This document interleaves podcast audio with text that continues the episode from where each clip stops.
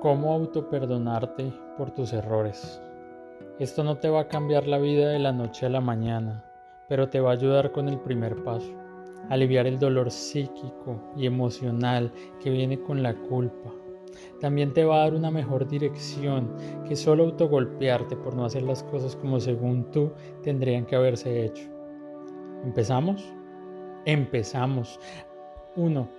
Acepta que mientras vivas siempre vas a cometer errores. No importa cuánto hayas avanzado, siempre te vas a equivocar. Cuando aceptas que tu naturaleza está llena de errores, vas a permitirte sentir humildad otra vez ante tu condición humana. Desde ese lugar es menos difícil reconciliarte contigo.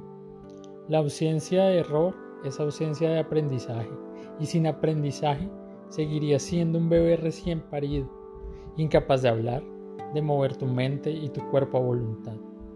Entonces, es imposible evitar equivocarse, a menos de que quieras alargar tu agonía.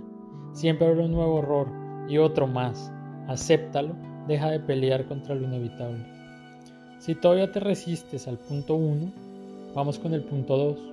Recuerda que solamente sentirte mal no te hace mejor persona, ni te va a sacar de ese hueco. Cuando termines el punto 1, salta al punto 3. Punto 3.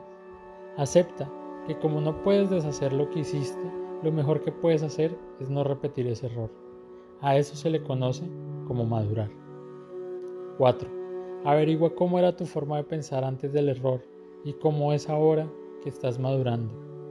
En ese contraste de formas de pensar hay respuestas que nunca tendrás si solo vives con el cargo de conciencia. 5. No esperes a que el desconfort se vaya inmediatamente. Será gradual y dependerá de cuánto lo practiques. Recuerda, reprogramarte.